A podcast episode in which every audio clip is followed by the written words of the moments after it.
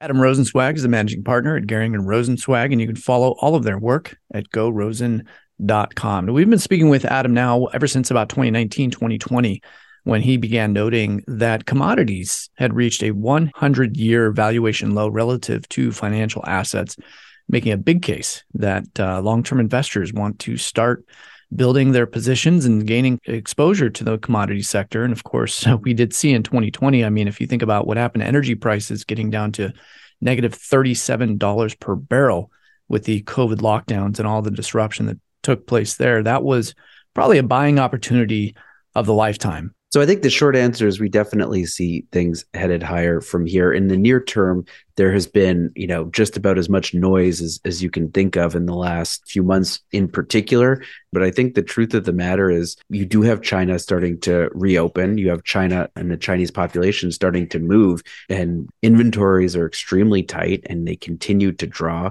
The SPR continues to be released, and that all gets absorbed in the commercial markets.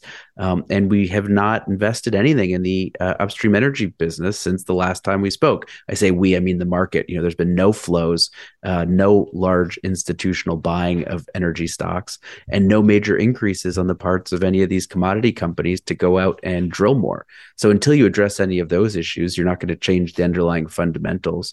And I think 2023 is going to shape up to be another very, very, very strong year for energy and for materials in, in general. To listen to this full interview, in addition to gaining access to all of our premium content airing during the week, go to financialsense.com and hit the subscribe button.